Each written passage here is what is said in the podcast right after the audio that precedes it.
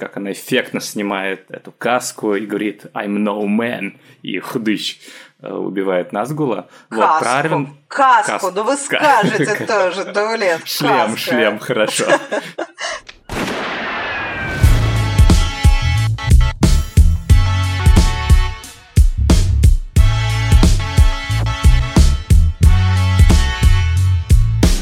Всем привет! Это подкаст Кинопоиска крупным планом. Меня зовут Даулет Жинайдаров, я редактор видео и подкастов Кинопоиска. Я Всеволод Коршунов, киновед и куратор курса «Практическая кинокритика» в Московской школе кино. В нашем подкасте мы разбираем новинки проката, вспоминаем классические фильмы, а еще иногда говорим про актуальные новости –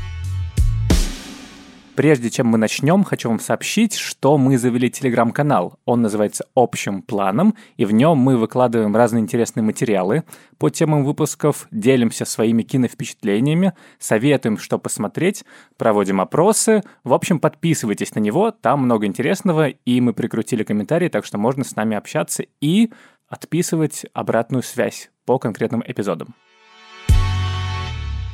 И в качестве объекта для разговора, в качестве объекта для анализа мы выбрали, возможно, главную экранизацию в истории мирового кино, ну, по крайней мере, одну из самых масштабных.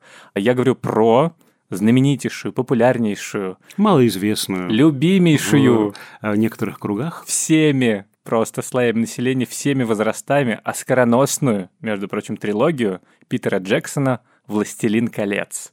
Это еще и пример текста, который как бы не экранизируем. То есть, по крайней мере, сам Толкин говорил, что невозможно перенести это на экран. Но вышло, и удивительным образом все три фильма имели огромный успех, как зрительский, так и критический. Обычно мы в начале каждого выпуска немного рассказываем про сюжет фильма, но кажется, что в случае с «Властелин колец» это не нужно, потому что все знают более-менее историю про Фрода, который несет кольцо в Мордор, про Арагорна, про Леголаса, про Гимли. Все знают эту музыку, которую ты слышишь, и просто сразу эти какие-то эмоции пробуждаются внутри. Тун, тун, тун, тун, Не надо этого делать. Да, история про двух мальчиков, которые а, вместо того, чтобы читать книжки в Ленинской библиотеке, идут зачем-то а, к вулкану, видимо, а, не сдали географию, решили значит, отработать задание по географии, вот, и заглянули в жерло вулкану. Вот, собственно, вся история. Такая педагогическая поэма о том, как правильно проводить каникулы.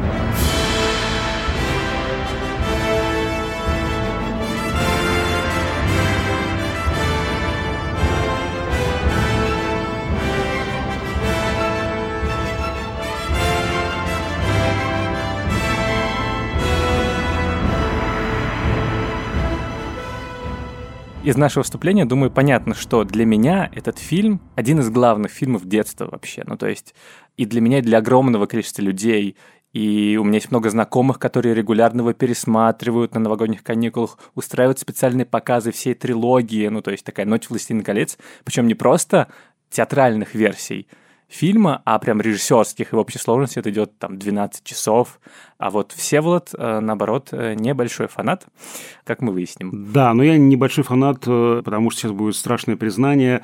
Мимо меня, к сожалению, прошла и эта трилогия Джексона, и это знаменитое произведение Толкиена. Ну, вот так получилось, да, что как-то в тот момент я не очень увлекался ни тем, ни другим, и как-то вот, ну, потом посмотрю, ну, потом почитаю, ну, потом, ну, потом. Поэтому для меня сама история этого вот кольца, этих двух мальчиков на каникулах, она ассоциируется с 2000 2021 годом, потому что я впервые увидел ее на большом экране, э, когда показывали в октябре. Э, я посмотрел mm-hmm. первую часть, и вот как раз на днях устроился тот самый марафон этих расширенных версий, вот прожил почти без всякого перерыва 12 часов, погрузился, и я, конечно, был ошеломлен этим впечатлением, потому что поначалу я ворчал, мне не нравилось то, все, пятое, десятое, я чуть позже скажу, что именно, а потом, конечно же, меня это переломило, потому что этот мир, придуманный, да, воплощенный, он, конечно, потрясает.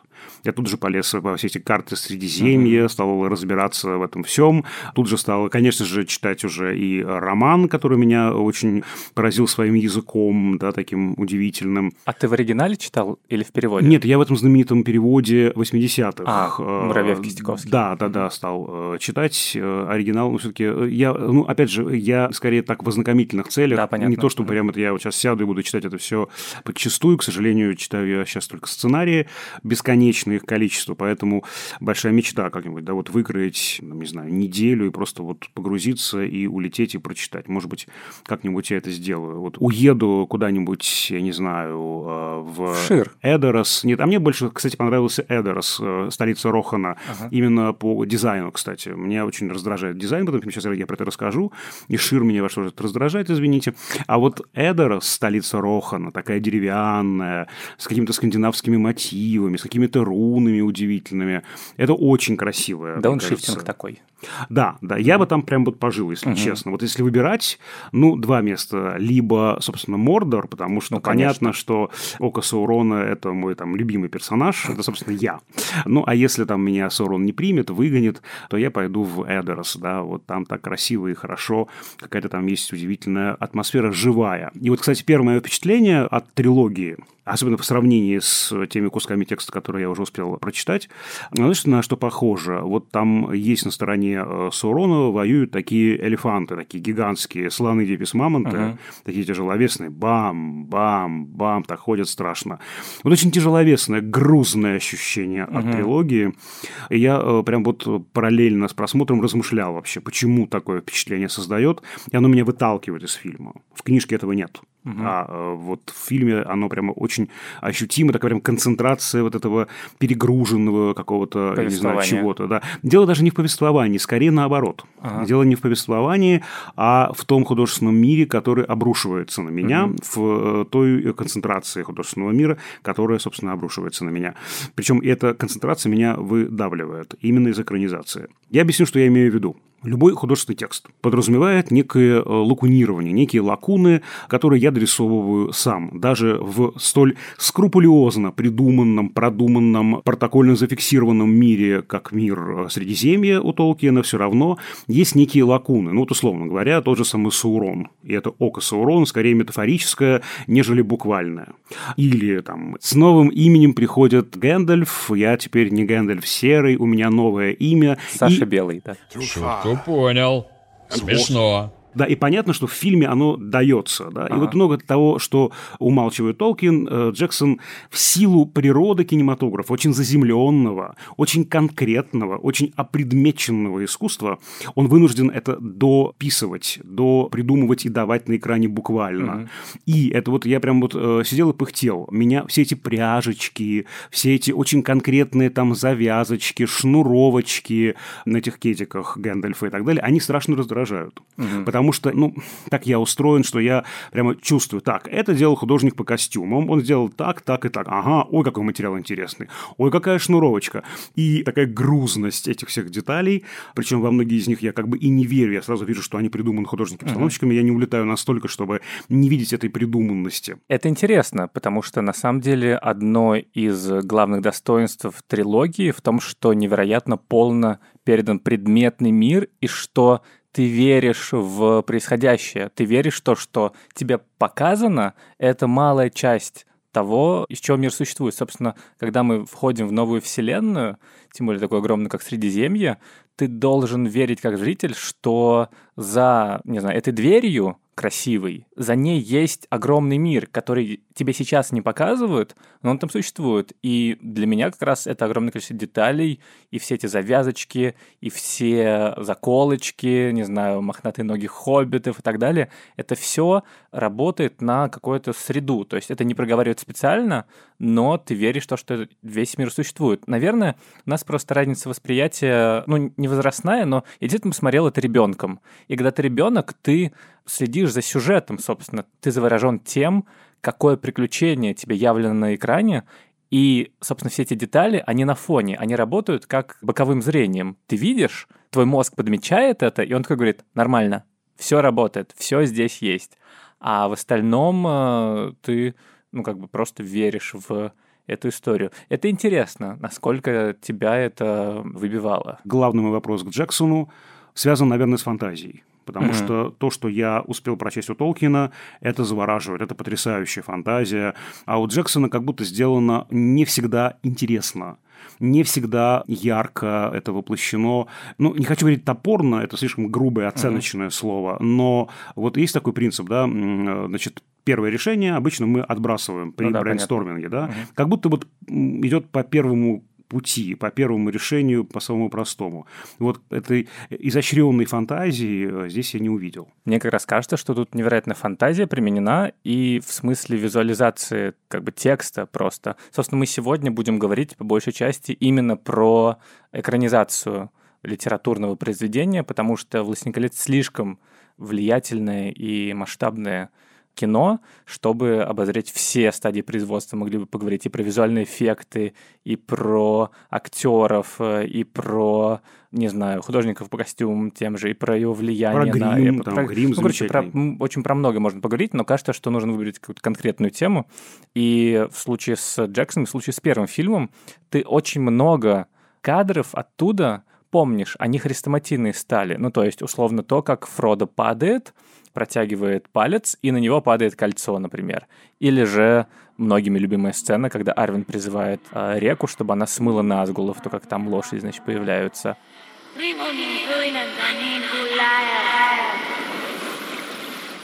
И там очень много таких именно визуальных решений, то, как перевести на язык кино, что я, конечно, тут не совсем согласен. Но, возможно, дело в том, что я помню свои первые впечатления, и их трудно перебить, даже пересмотрим. Собственно, мне кажется, фильм тем и хорош, что его действительно можно пересматривать очень много раз, потому что там какой-то огромный мир, ты постоянно что-то, какие-то разные вещи обращаешь внимание, и ты постоянно видишь что-то новое, и ты как-то по-другому к этому относишься на самом деле.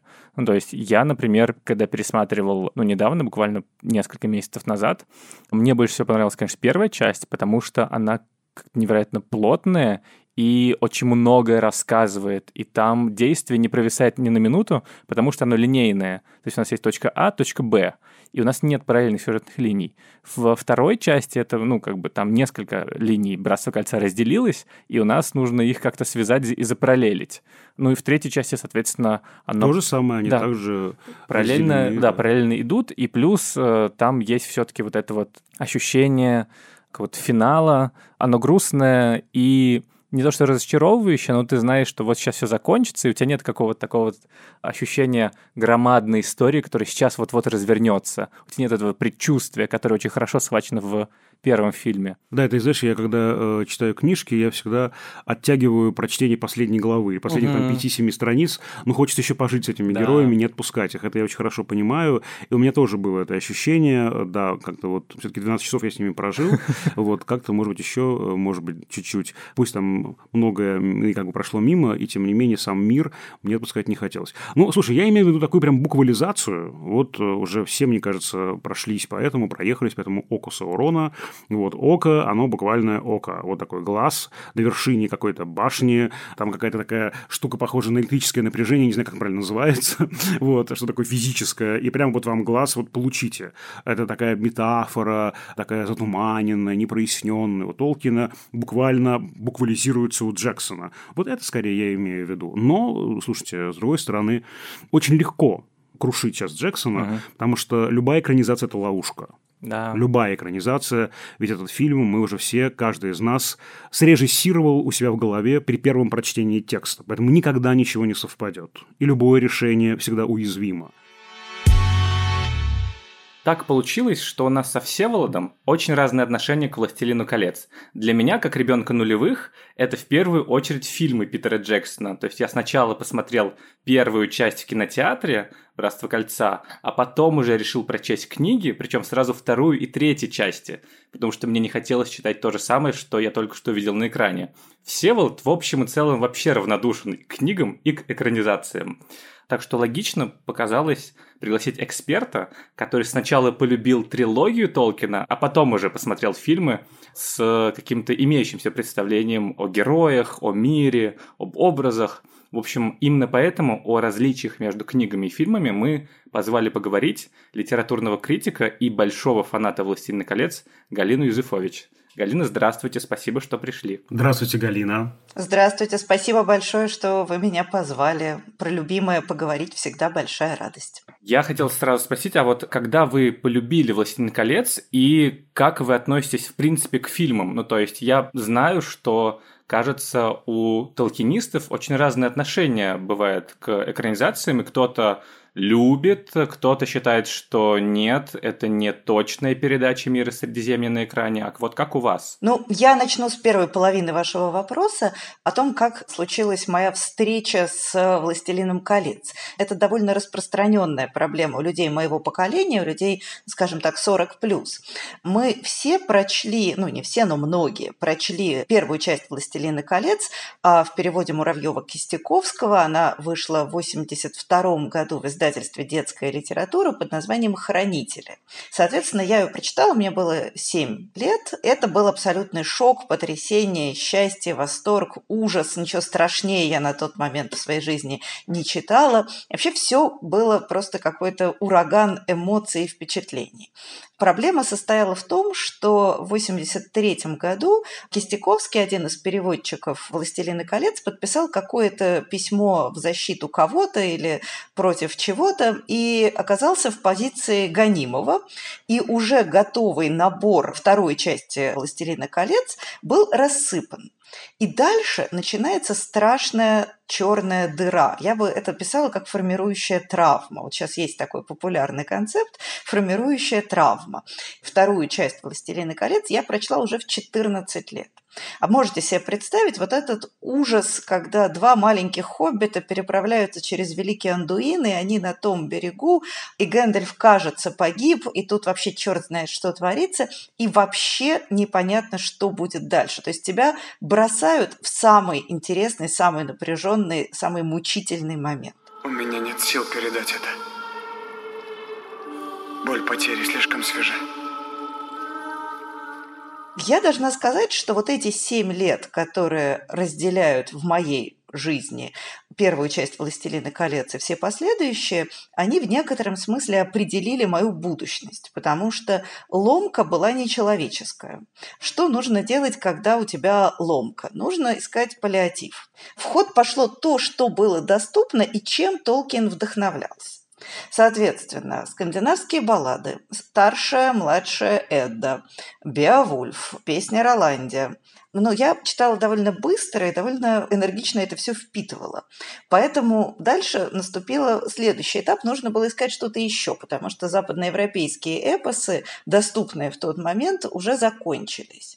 Я перешла на Гомера, с Гомера я перешла на античных трагиков. Ну и после этого коготок увяз все птички пропасть, я покатилась по тропе антиковедения, поступила на классическое отделение, вот это вот все. Я знаю людей, которые не дошли до моего градуса просветления и которые стали скандинавистами. Если поскрести практически любого сегодняшнего скандинависта, кельтолога, то почти всегда в анамнезе обнаружится вот та же самая формирующая травма. Семь лет без продолжения, которое нужно было чем-то забивать. Коротко говоря, а, вот эта история, даже не столько история знакомства, сколько история ожидания, я бы ее отнесла к числу таких поколенчески значимых историй, которые сформировали очень большой слой современной гуманитарной мысли, как это не смешно. Именно не книги, а дырка от бублика. Если же говорить о знакомстве с э, фильмами, то я их смотрела уже вполне взрослая. Конечно же, я их смотрела с восторгом и замиранием сердца и очень боялась, что все будет не так, и как-то меня этот вопрос сильно тревожил. Но надо сказать, что я довольно рано поняла, что оценивать фильмы, экранизации по степени их соответствия литературному первоисточнику – это деньги на ветер. То есть совершенно бессмысленная практика. Это, не знаю, как сравнивать живопись и балет. Ну, то есть можно, но не очень продуктивно. У Дега балерины как-то мне нравятся больше, чем на сцене Большого театра. Тут они, у них и пачки наряднее, и фигур приятнее. Ну, как-то это немножко детский подход. Поэтому у меня не было ожидания того, что мне сейчас моего внутреннего «Властелина колец» возьмут и быстренько визуализируют. Такого не было. И в целом я неплохо отношусь к экранизациям Питера Джексона, но я, правда, что и не настоящий толкинист. То есть я любитель и поклонник. Толкинизм – это же образ жизни, который я не практикую, поэтому никак не могу претендовать на принадлежность к этому братству. Мне не очень, признаться, нравится первая часть. Мне кажется, она наиболее затянутой и какой-то тяжеловесной. А дальше, по-моему, вполне себе разведнелось. Есть какие-то вещи, которые меня раздражают в экранизациях, но они меня раздражают именно в экранизациях. Не тем, что они не соответствуют Толкиновскому первоисточнику, а тем, что они, мне кажется, просто не очень удачными художественными решениями. А что это за вещи интересно? Ну, вот, например, мне кажется, что во второй части история, когда Рагор нагоняется за какой-то вот этой непонятной тварью, а потом как бы умирает, она просто композиционно не нужна. Я не могу понять, какую художественную задачу она там решает. Она отвлекает, она дезориентирует. Ну, видимо, просто там был длинный кусок без движухи, и нужно было добавить какого-то экшена. Но этот экшен, он там ужасно неорганичный. Дело не в том, что этого не было у Толкина, но вот этот момент мне показался просто композиционно неудачным. Ну вот зачем оно нужно? Просто чтобы немножко главные герои побегали по пейзажу за очередной порцией компьютерной графики. Вот такого рода вещи меня раздражают, но их на самом деле не очень много. Так, в целом, я хорошо отношусь к экранизациям и считаю, что они вполне самоценная произведение искусства. Может быть, мне, как адепту книг, немножко больно, вот что, когда, как говорит Даулет, они замещают собой книгу, но в целом, по-моему, я не могу понять сильную негативную реакцию на фильмы. Вот итальянцы э, называют термин экранизация э, словом редуционная. Да? Это всегда редукция, всегда потеря, всегда вычитание чего-то. И понятно, что уместить такой огромный объем фабулы невозможно, даже даже в три огромных фильма. И понятно, что есть потери. Вот есть то, что не вошло, и вам этого безумно жаль. Ну, я хочу для начала сказать, что мне ужасно нравится термин редукционный, потому что он, мне кажется, гораздо более точным, чем термин экранизация, потому что в первую очередь, что вычитается при переносе книги на экран? Вычитается читатель, который сам себе снимает то кино, которое соответствует его индивидуальным требованиям. То есть каждый из нас в голове снимет идеальный фильм для себя. И вычитание вот этого смыслового слоя, вычитание нас как сотворцов этого процесса, это, конечно, очень всегда огорчительно и досадно. И, конечно, экранизация, с которой вычли меня, она уже для меня не может оказаться идеальной. Но если же говорить о каких-то кусках, ну, понятно, что все плачут о Томе Бомбадиле. Я как раз о Томе Бомбадиле об этом эпизоде плачу в наименьшей степени, потому что он красив какой-то своей самодостаточной красотой, но ведь композиционно, сюжетно он ни зачем. Это правда. Собственно, я даже смотрел интервью сценаристки Филиппа Боэнс, которая говорила, что вся история, ее можно уместить, ну как это же линейно, должно быть в фильме, что Фродо несет кольцо в Мордор, а тут он почему-то в бок куда-то уходит, это не движет сюжет вперед. И она говорила, что на самом деле, если посмотреть первый фильм, то в монтажных склейках Возможно, они в какой-то момент заходили к Тому Бомбадилу, это как бы просто неясно. Просто об этом решили не рассказывать. И почему еще его нужно было выбросить? Насколько я помню, там был момент, когда Том Бомбадил берет кольцо, и оно уменьшается. Ну, то есть показывается, что он старше этого кольца, что есть что-то древнее зла, которое принес Саурон в мир. И кажется, что в пространстве фильма, когда мы выстраиваем мировую угрозу, апокалиптическую практически, показать, что главное зло мира, оно не главное на самом деле, есть существа, которые древнее и которые сильнее, это немного как-то уменьшает ставки. Ну, это красивая гипотеза, мне она, честно сказать, не кажется особенно достоверной, потому что энты, например, они тоже древнее кольца, и энты в фильме прекраснейшим образом остались. А мне просто кажется, что действительно это вот такой сюжетный анклав понятно, что все равно ты будешь чем-то жертвовать. И лучше жертвовать вот такими анклавными эпизодами, которые на самом деле ни для чего не нужны. Ведь единственное, в чем откликается этот момент, это то, что все хоббиты, кроме Фрода, они ходят с мечами из могильников. Весь остальной роман. Эти мечи из могильников – приобретаются в тот момент, когда хоббиты попадают в эти могильники, из которых их вытаскивает Том Бомбадил. Все. Больше ни для чего с точки зрения сюжетной динамики этот эпизод не нужен. А вот, скажем, финал, когда идет война в Шире, когда хоббиты возвращаются в свой дом и обнаруживают, что дом-то уже совершенно другой, вот этого куска мне очень жалко. Реально, это история про то, что Фродо и хоббиты возвращаются в реальность, которая за время их отсутствия изменилась. И они спасали не тот шир, из которого ушли, и вернулись они не в ту точку, откуда стартовали. И вот то, что у Джексона Фрода возвращается в родную торбу, садится у окошка, как ничего не было, мне кажется, что вот тут происходит какой-то такой важный концептуальный сбой, опять же, большой смысловой кусок теряется. Вот для меня вот эта вещь была дорога, и мне жаль, что она пропала. У меня было такое странное чувство, почти раздражение от того, как Джексон работает с экшеном, потому что у него, понятно, сложная задача перевести такое эпическое повествование в приключенческий фильм или даже в экшен-адвенчер, да, приключенческий дефис-боевик, и как будто бы все эти длинные битвы, вот эти шоу-стопперы, они, ну вот, выбивают лично меня, допустим, из сюжета, из сюжетного движения, вот, и, в общем, как-то не то, что кажутся лишними, кажутся просто, может быть, переигранными, да, он как будто заигрывается в это. Нет ли вот, вот такого у вас ощущения? Но ведь у Толкина же это тоже бесконечные страницы и страницы. Битва на Пеленорских полях – это страниц 150, не меньше.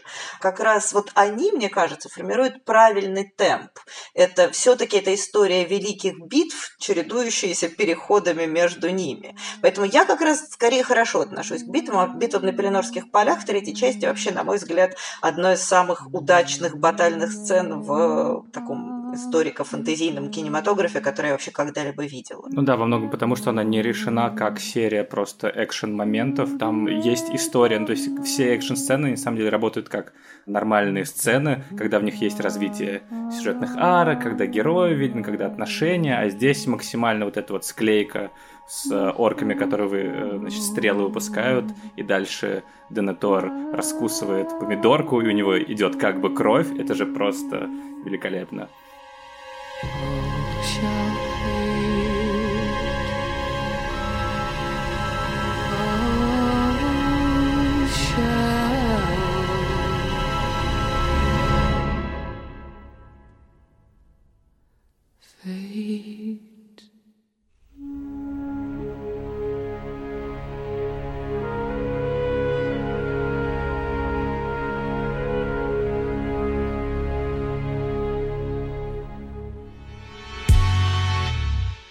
Фильмах, в принципе, усилены женские образы. Ну, то есть Арвин, например, который спасает Фрода, понятно, почему она добавилась, потому что он какой-то левый эльф, насколько понимаю, спасал изначально, который потом вообще никак не появлялся в фильме. А здесь изначально же у Питера Джексона и команды была даже задача снять двухсерийный фильм. То есть у них какое-то невероятное количество драфтов было. И во втором драфте они совместили Арвин и Эовин, как бы, ну, что вот один женский персонаж, которого любит Арагорн. И поэтому в начале Арвин, она вот такая воительница, она, значит, спасает Фрода. Нужно было заявить ее как сильного женского персонажа.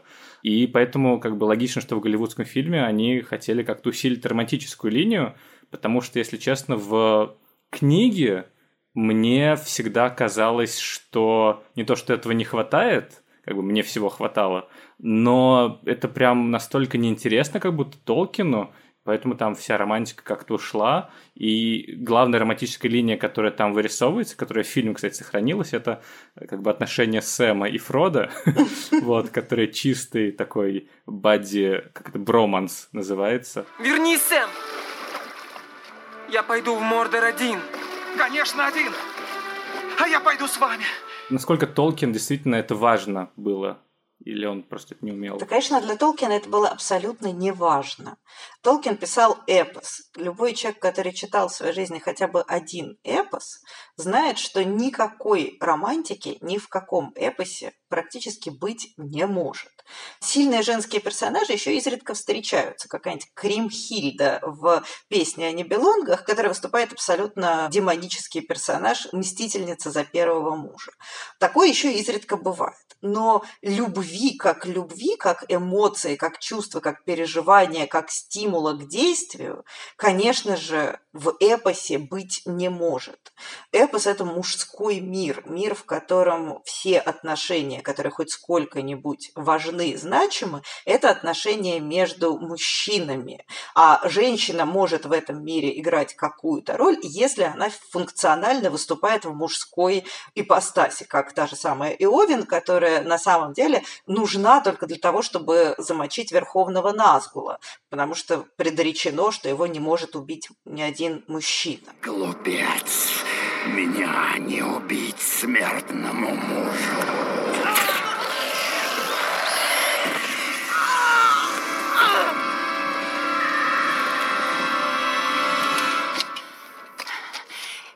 Не муж. И, конечно, совершенно логично то, что Питер Джексон этих самых женских образов все-таки решил немножко добавить, а то все-таки неловко, потому что живем-то мы уже в какое-то немножко другое время. У меня есть, опять же, вопросы к женским образам, потому что мы исходим из того, что в книге их нет. Это значит, что их нельзя развить, их надо придумать, их надо создать. У меня очень большая, даже не то чтобы обида, а огорчение по поводу недоиспользованности очевидной Лив Тайлер. Ну, то есть вы уже наняли красивую, прекрасную, волшебную, очень эльфийскую Лив Тайлер. Ну, используйте вы ее хоть как-нибудь, а то ведь она же там фактически камео. И вот тут, мне кажется, была бы как раз гораздо более убедительная и обоснованна э, самодеятельность. Вот это то место, где можно было вполне развернуться, придумать Арвин да придумать Эовин, потому что Эовин вообще слилась. А ведь как раз у Эовин есть некоторая программа в книге. Она женщина, которая не хочет быть той, кто ждет. То есть ей говорят, мы пошли на войну, а ты тут, тебе остается самое трудное, ты будешь нас ждать, кипятить нам чайник к нашему приходу. Готовить борщ. Борщ готовить, ждать, следить, чтобы тут все нас дождалось в порядке. В общем, короче, чау-пока. А у Эвин есть другая программа. Она хочет как раз-таки быть той самой сильной женщиной, и ее подстегивает неразделенная любовь к Карагорну которая оказывается не собственной любовью, а как бы предвестником ее любви к Фарамиру, потому что в госпитале она встречает Фарамира и понимает, что Арагорн это просто была кажемость, а любит-то она вот этого парня. И вот то, что Питер Джексон увеличил немножко количество экранного времени женских персонажей, но при этом совершенно не вложился в то, чтобы их придумать, создать. Вот это, мне кажется, некоторым упущением. Я не согласен насчет Эовен, потому что мне кажется, что как раз в фильме очень четко ее сюжетная арка заявлена, и то, что она готовить не умеет, и Арагора, значит, такой, о, господи, это что за похлебка, и то, как она с мечом управляется, и финальный ее вот этот вот большой выход, и как она эффектно снимает эту каску и говорит «I'm no man», и худыч Э, убивает Назгула. Каску, вот, правильно... каску, каску, ну вы скажете тоже, Даулет, Шлем, шлем, хорошо. А вот знаете, что мне ужасно не нравится в фильме, я вспомнила, про что нужно сказать. Меня страшно раздражает юмор. И вот эта сцена, где Арагорн давится едой, и практически 80% присутствия экранного Гимли мне кажутся ужасными. Толкин и юмор – это вещи взаимоисключающие эпос и юмор вообще не могут вместе находиться в одном смысловом поле.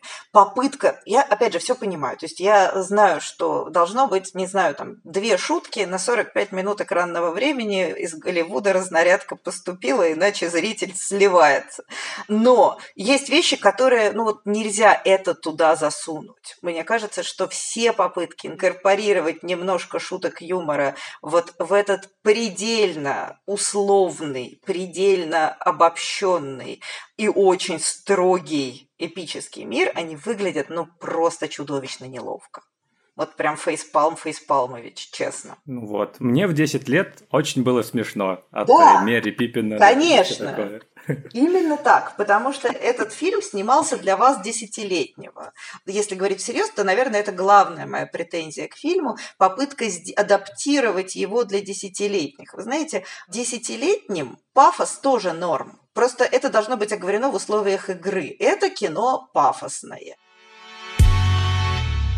Понятно, что система литературных жанров и система киножанров, они не совпадают, это разные все-таки искусства, разные системы координат. Вот мы сегодня говорили про переводы, и, кстати, очень часто, когда говорят про экранизацию, используют метафору перевода, как будто бы с одного языка на другой, художественные да, языки, с одного языка на другой нужно переводить, и потери неизбежны. Перед нами такая очень внятная приключенческая конструкция. Значит, нужно пойти из точки А в точку Б, потом вернуться в точку А, некую миссию выполнив. То есть за основу вот эта линия взята, все остальное как бы остается за скобками, ну или почти за скобками. И, в общем, здесь э, нет никаких в этом смысле сложностей. Это очень легко воспринимается зрителем, но в романе все не так. Ну да, ну, собственно, задача, которая стояла перед сценаристами, было спрямить историю «Властелина колец», сделать так, что у нас есть главный сюжет, как в любом фильме, главный сюжет Фродо идет с кольцом с Сэмом в Мордор, а подсюжеты в каждой э, истории как бы разные. Как правило, это все-таки история Арагорна. Кажется, что она второй важный сюжет.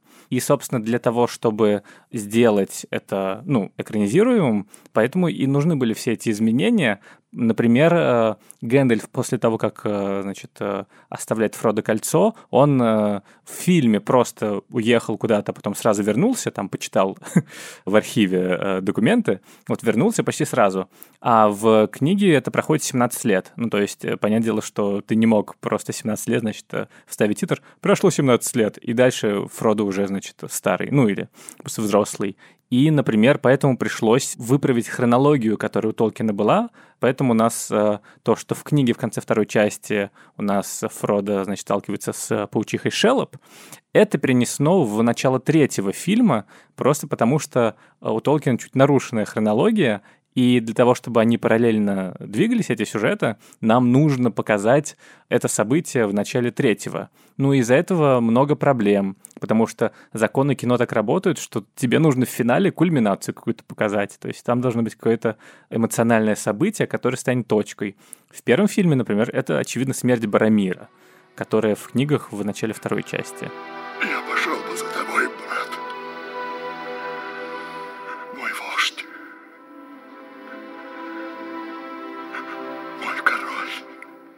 Во второй серии это битва при Хельмовой паде. Очевидно, что это должно быть финалом, некоторым так возвышенным, но при этом это не может быть, ну, финалом совсем истории, потому что главная линия все-таки Фродо и Сэм. Поэтому в финале второй части у нас добавлен вот этот вот э, диалог, очень трогательный, очень пронзительный, когда Сэм рассказывает про героев легенд. Думаю, скажут люди когда-нибудь. Давайте послушаем про Фродо и кольцо. А я крикну, да, это моя любимая история. Фродо был очень храбрый, правда, папа? Да, сынок. Он знаменитейший из хоббитов. А Это не баран чихнул. Ты забыл одного из главных героев. Сэмуэза Храброго. Я хочу послушать больше про него. Это как раз эмоциональный финал этой серии. Там еще есть клиффхенгер, буквальный клиффхенгер, Да. как в сериале, когда мы понимаем, что Голдум их сейчас заведет Мгм. не туда. Он же уже э, говорит, что вот она, она будет их ждать там, давай поведем их туда. То есть мне очень понравился этот вот внутренний конфликт Да, э, да. Голума. Он, правда, смешной, и там даже есть один эпизод, как раз во второй части, где это снимается по принципу восьмерки. Он как бы сам с собой разговаривает, но перед нами как будто бы два персонажа, и это, правда, очень э, интересно. Ты мне не нужен. Что ты сказал? Убирайся и приходить не смей. Нет. Убирайся и приходить не смей. Убирайся и приходить не смей. Конечно, тут еще всегда большая боль в литературном произведении. Вот этот вот э, текст рассказчика, эти какие-то его наблюдения, нарация, вот сама по себе, которая рефлексирует, вот сам этот вот рассказчик, что-то такое, ну, как бы делится своими впечатлениями, эти все метафоры, все литературные тропы, они растворяются в, просто в буквальном экранном действии. И это вообще большая проблема для меня, как для человека, который любит читать. Э, Вот вся эта литературная вязь, она растворяется в буквальном действии, потому что остается только драматургия, по сути.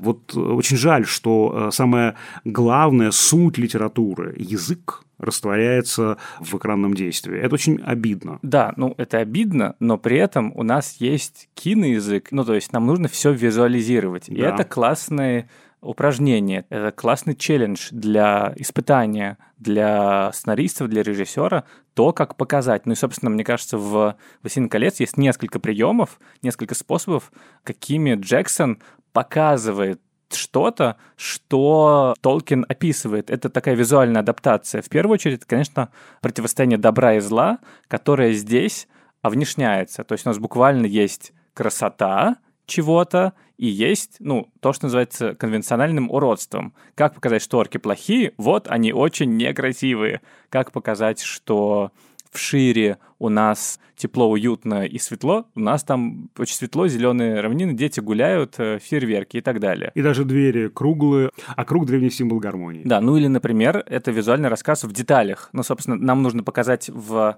действии некоторую ситуацию. И, например, во второй части, в любимом тобой Рохане, у нас есть этот прекрасный, очень поэтичный кадр, который еще под музыку Говарда Шора, когда Эовен выходит из дворца, смотрит вдаль, видит как заезжает э, Арагорн на коне, в этот момент флаг Рохана улетает, Мгм. как бы, значит, летит, падает, но его поднимает Арагорн. И мы понимаем, как бы, метафора чего это, что Рохан в упадке, и Эовен по этому поводу грустит, и, значит, король Теоден вне себя. Но при этом все будет хорошо, и это ее надежда, это внешнение ее надежды и той ситуации, в которой попал Рохан.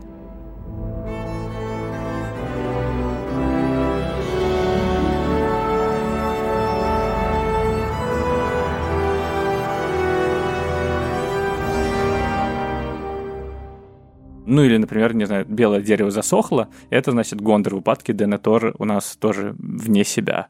Ну, причем вот э, если с флагом там э, потоньше, мне кажется, сделано, понятно, Мгм. что, ну, белое древо, это же, собственно, отсылка к мировому древу еще у Толкиена, это понятно, что такой прямо древний символ, и к этому ясеню, да, в германо-скандинавской мифологии и вообще к разным мифологическим структурам. Ну, вот, скажем так, эм, то, что вот там дерево зацвело, там, да, там мы увидим эти цветочки, ну, не знаю, это, мне кажется, даже, может быть, слишком просто. Ну, да, но с другой стороны, нам нужно как-то максимально ярко это показать. Но на самом деле главное, как мир передан визуальными средствами, и одни из самых сложных сцен во всем фильме, мне потому первая часть очень нравится. Там очень прям явно видно, как э, создатели пытались передать этот мир очень такими экономными способами. Пролог. Пролог, он на самом деле очень многое тебе сообщает сразу и невероятными способами. То есть сначала что у нас происходит? Мы, да, видим заставку, там New Line Cinema, дела, а, причем сразу она такая, значит, блестящая, чуть уводящая из тьмы,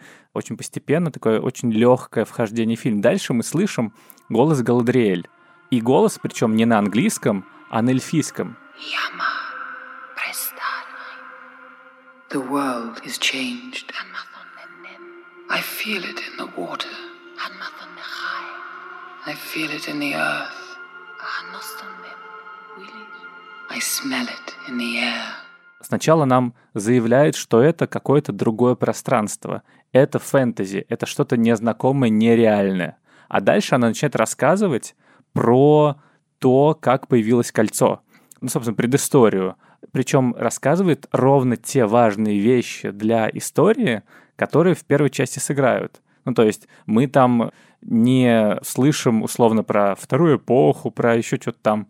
Вот, мы слышим про то, как кольцо было создано, про первую битву, и нам заявляют в предыстории, во-первых, мир, показывая карту огромную, мы сразу видим, ага, вот у этого мира есть карта, у этого мира есть много стран разных. Нам заявляют расы все, и нам заявляют антагониста. Собственно, в предыстории же как правило, заявляют либо как бы главного героя, либо антагониста. И здесь очень круто, и мне кажется, что это одно из главных, что сделано в фильме.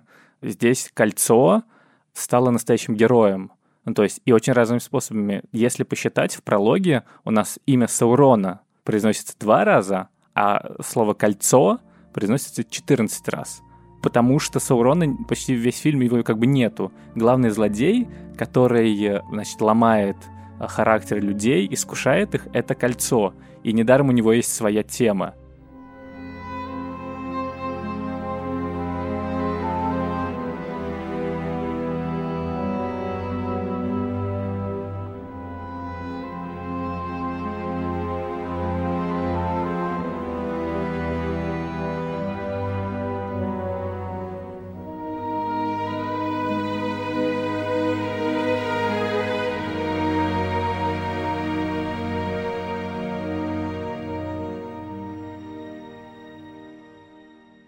И, собственно, именно в этом прологе нам показывают самое важное, то, как кольцо губит э, ну, конкретных людей, и то, как оно само двигается, и то, как оно, значит, попало к Бильбо. В нем нету, например, то, как Голум убивает своего друга, чтобы получить кольцо. Это перенесено в начало третьей части, потому что там мы уже знакомы с этим героем, и нам показывают его предысторию. И там нет этого момента, когда Элронд со Силдуром, значит, готовится выбросить, и Силдур уходит. Потому что здесь это не нужно, потому что оно необходимо в дальнейшем, чтобы показать мотивацию Элронда. Этот пролог совершенно, ну, за 7 минут тебя просто погружают в мир и рассказывают все самое важное. Это потрясающе. Я, кстати, думаю, что действительно из этого выпрямления возникает больше ассоциаций, столь нелюбимых своим Толкиным, с оперой Вагнера, точнее, с тетралогией Вагнера, с песней о Нибелунгах, вот с э, историей о кольце, о перековке меча, золота Рейна и так далее. Ведь, как мы знаем, Толкин довольно так прохладно относился к этим ассоциациям, мягко говоря, прохладно. А вот из-за того, что все и начинается начинается с этого, и это такой главный МакГаффин получается. Да, здесь действительно интересно, что МакГаффин нужно не получить, а наоборот отдать, уничтожить, mm да, вот такой перевертыш. А, но из-за того, что это все как бы в центре этого сюжета, да, получается, что как раз Толкин был, я думаю, был бы не очень доволен, потому что эти ассоциации выпечены как раз. Ну, мне кажется, что когда ты переносишь эпическое произведение на экран, тебе нужны какие-то референсы, и поэтому, например, Говард Шор, когда создавал музыку, один из величайших саундтреков, в принципе, в истории кино, и о нем есть отдельный подкаст «Шум и яркость», э, в котором Лев Ганген рассказывает, он, собственно, Говард Шор использовал структуру абсолютно тетралогии Вагнера, ну, то есть там же лейтмотивный принцип, когда каждому либо герою, либо группе, либо эмоции, либо стране придается определенный лейтмотив, и они так переплетаются и в итоге говорят о мире и об отношениях больше, чем диалоги. И музыка в этом смысле, конечно, совершенно потрясающая, просто выражает все эти отношения, вроде темы Братства кольца. Там же нет отдельной темы Арагорна, например. Там есть тема Братства кольца, потому что это на самом деле главное для всей трилогии, идея дружбы. И когда в финальной битве у нас, э, значит, Арагорн поворачивается и говорит за Фрода, потому что он готовится пожертвовать собой ради того, чтобы его маленький друг уничтожил кольцо, там играет тема Братства Кольца. Угу. И ты сразу понимаешь, ага, вот это про что. За Фрода.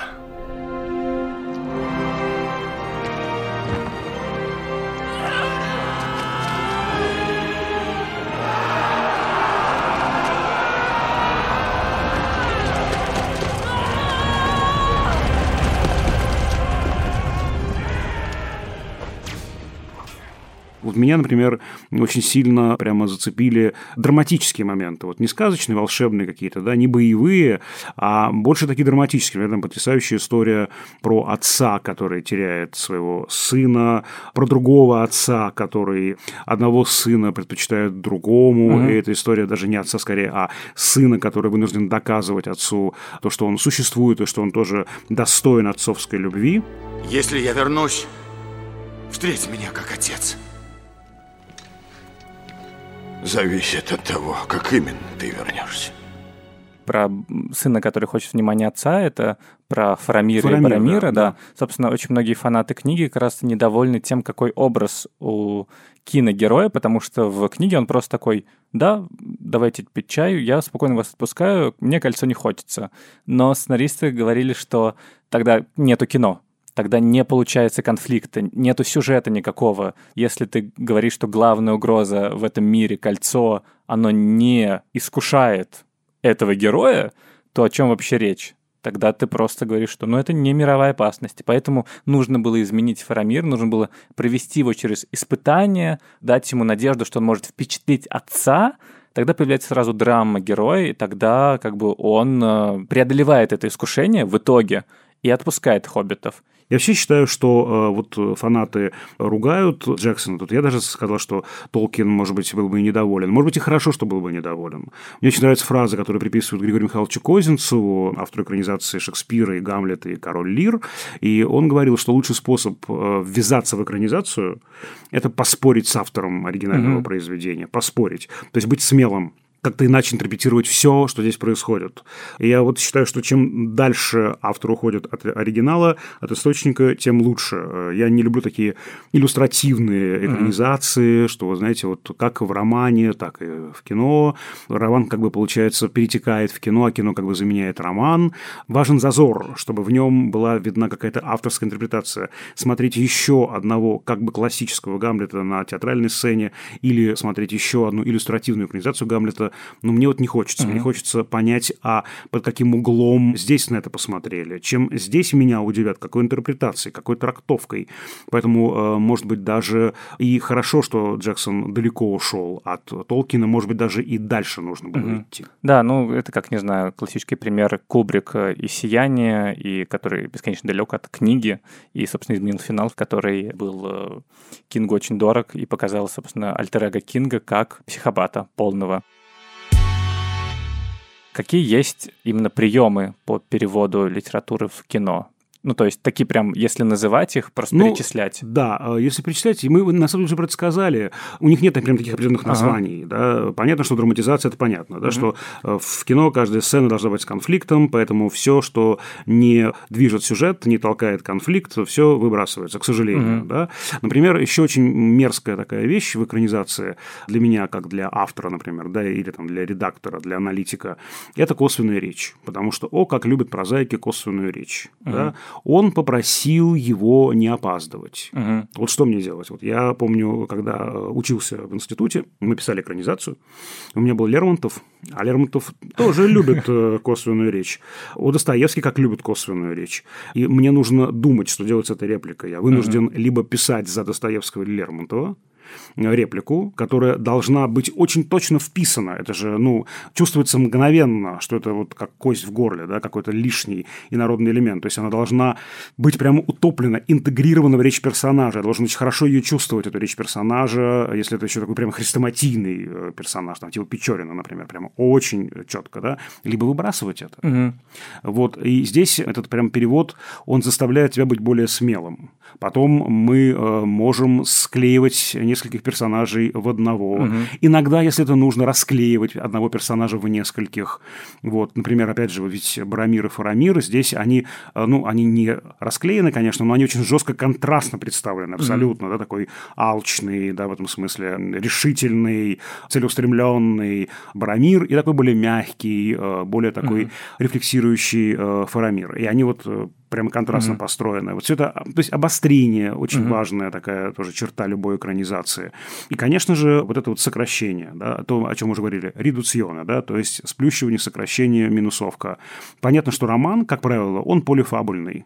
В нем есть несколько сюжетных линий, mm-hmm. и эти линии, как правило, наравне. Никакая из этих линий не перевешивает другую. Вот, например, «Война и мир». Толстого. Простите, а кто здесь главный герой? Наташа Ростова, Андрей Балконский, Пьер Безухов. Кто? Это вот мы пользуемся да, прекрасным выражением «любимые герои Толстого». Но когда я прорабатываю э, драматургическую конструкцию фильма, я вынужден понять, а кто у меня в фокусе, угу. кто у меня протагонист. Это же не команда протагонистов, которые движутся к одной цели. Хорошо бы, если они были командой. Наташа, Пьер и Андрей. Угу. Им нужно было там убить Наполеона, например. Да? Нет, это я невозможно. посмотрел такой фильм. Такой фильм уже сделал Вуди Аллен, он называется «Любовь и смерть». Okay. Это такая, в общем, пародия на штампы о русской литературе и во многом на «Войну и мир» э, Толстого, точнее, представление э, западного читателя о «Войне и мире» Толстого. Короче, мы вынуждены жертвовать, мы как создатели, не просто отдельными сценами, отдельными репликами, бог бы с ними, целые сюжетные линии идут под нож. Здесь просто важно понимать, что объем фабулы романа, угу. который вы читаете не один месяц, не может быть равен объему фабулы фильма, который идет, ну, в среднем два часа. Хорошо, четыре, как у Джексона, но это невозможно, да, уместить. Поэтому подношу тут просто целые гигантские сюжетные линии или, как в случае вот тут э, с Толкином, да, какая-то одна сюжетная линия как бы высвечивается в большей степени. Mm-hmm. Она делается такой стержневой, таким нарративным стержнем, а остальные просто как бы прикручиваются oh, к да. ней. То есть, э, вообще, если честно, рожек и ножек не остается. Даже если я очень уважаю первоисточник, я очень хочу максимально точно выразить все, все, все, все, все перенести на экран. Я в дикой ловушке, да. А, даже если я себе этой смелости не позволяю, я вынужден такова технология. Угу. Я вынужден этим заниматься. Вот я однажды написал статью, одну под названием «Экранизация двоеточия. Проникновение в прозу или преодоление прозы». И доказывают там, что даже когда ты проникаешь в прозу и пытаешься проникнуть в нее, ты ее всегда преодолеваешь. Да. Это всегда преодоление. И поэтому я призываю наших слушателей и себя тоже, как зрителя, как-то вот иметь это в виду, потому что очень легко. Я помню, когда был маленький, я начитаюсь книжек каких-нибудь, да, там показывают по телевизору экранизацию литературной русской классики, да, я беру книжечку и вот, значит, э, листаю и сверяю. И ничего не сверяется, все mm-hmm. ползет, все не так. Этого не может просто быть чисто технологически. Да, ну и, соответственно, очень часто же говорят, что фильм — это рассказ, как правило, а роман лучше гораздо умещается в сериале, просто потому что там такая же структура, и в сериале возможно несколько сюжетных линий, собственно, там так и происходит. И они все могут быть главными. А да. в кино, в фильмах, поскольку мы не подкаст в предыдущих сериях, в кино это, конечно, всегда какая-то одна единая. И во «Властелине колец», собственно, как мы уже сказали, это Фродо несет кольцо. Да?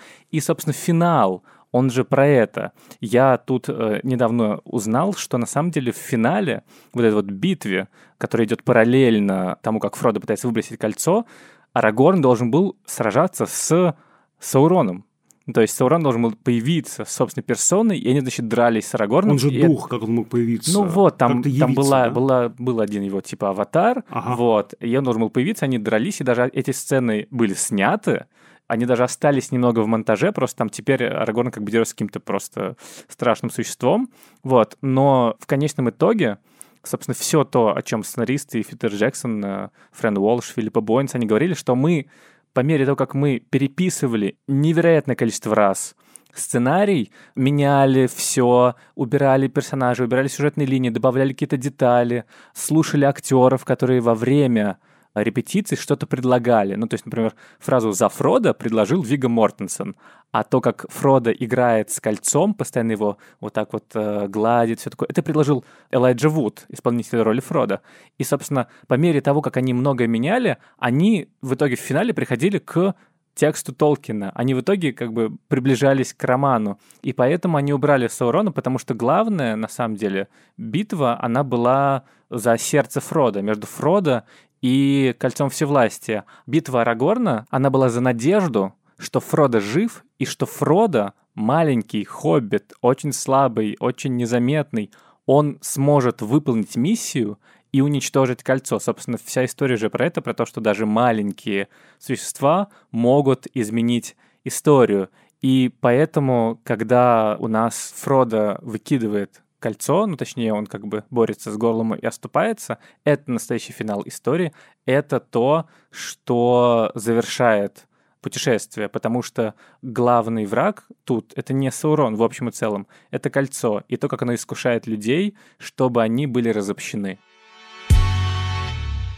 На этом все. Мы, думаю, закончили разбирать «Властелин колец». Ну, мы, конечно, не закончили. Мы только начали его разбирать. Это, конечно, бесконечная тема. Ну, наверное, просто поставить пора точку с запятой или там многоточие. Понятно, что э, невозможно за там сколько там 50 минут нашего подкаста всесторонне об этом поговорить. Но мы, мне кажется, правильно, э, мы э, фокус выбрали именно вот через теорию экранизации, и мы попытались посмотреть на большую проблему теорию экранизации, посмотреть через конкретное произведение, да, вот через два конкретных произведения произведения, цикл романов Толкиена и трилогию Джексона. Ну да, я думаю, что если прям все сторонне обсуждать «Властелин колец», то это нам понадобится не один подкаст, а серия... из Часов тр- 12. Серия из трех подкастов по 4 часа. Вот да. хорошо. Но мы, но мы храним этот хронометраж для специального подкаста про Сергея Михайловича Эйзенштейна. Да, все вы знаете, какая тема, да, уготована для этого э, такого долгостроя. Да, но, возможно, мы когда-нибудь вернемся к «Властелину колец», чтобы поговорить о других аспектах, потому что, конечно, это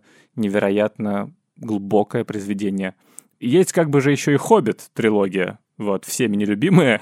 Можем устроить э, четырехчасовой хейт-спич по поводу того, как не получились эти экранизации. Я буду защищать все равно, скорее всего. Кинематографисты от вас, поклонников оригинала. Ну ладно.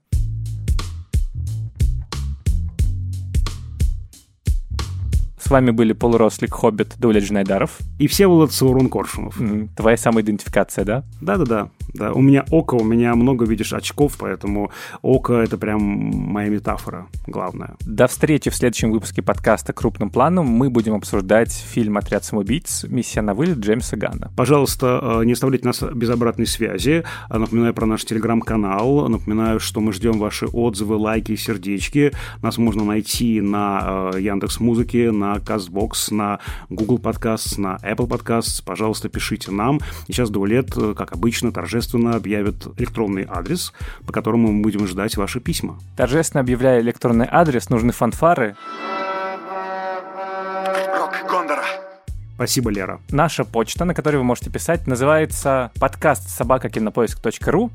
Пишите туда письма с пожеланиями тем, подписывайтесь на наш подкаст на Яндекс Музыке, то есть поставив сердечко, вам будут приходить пуш-уведомления о новых эпизодах. На Apple Podcast пишите короткие отзывы и ставьте 5 звездочек, если вам нравится то, что мы делаем. А над этим эпизодом работали звукорежиссер Лера Кусто и продюсер Женя Молодцова. До скорых встреч. До свидания.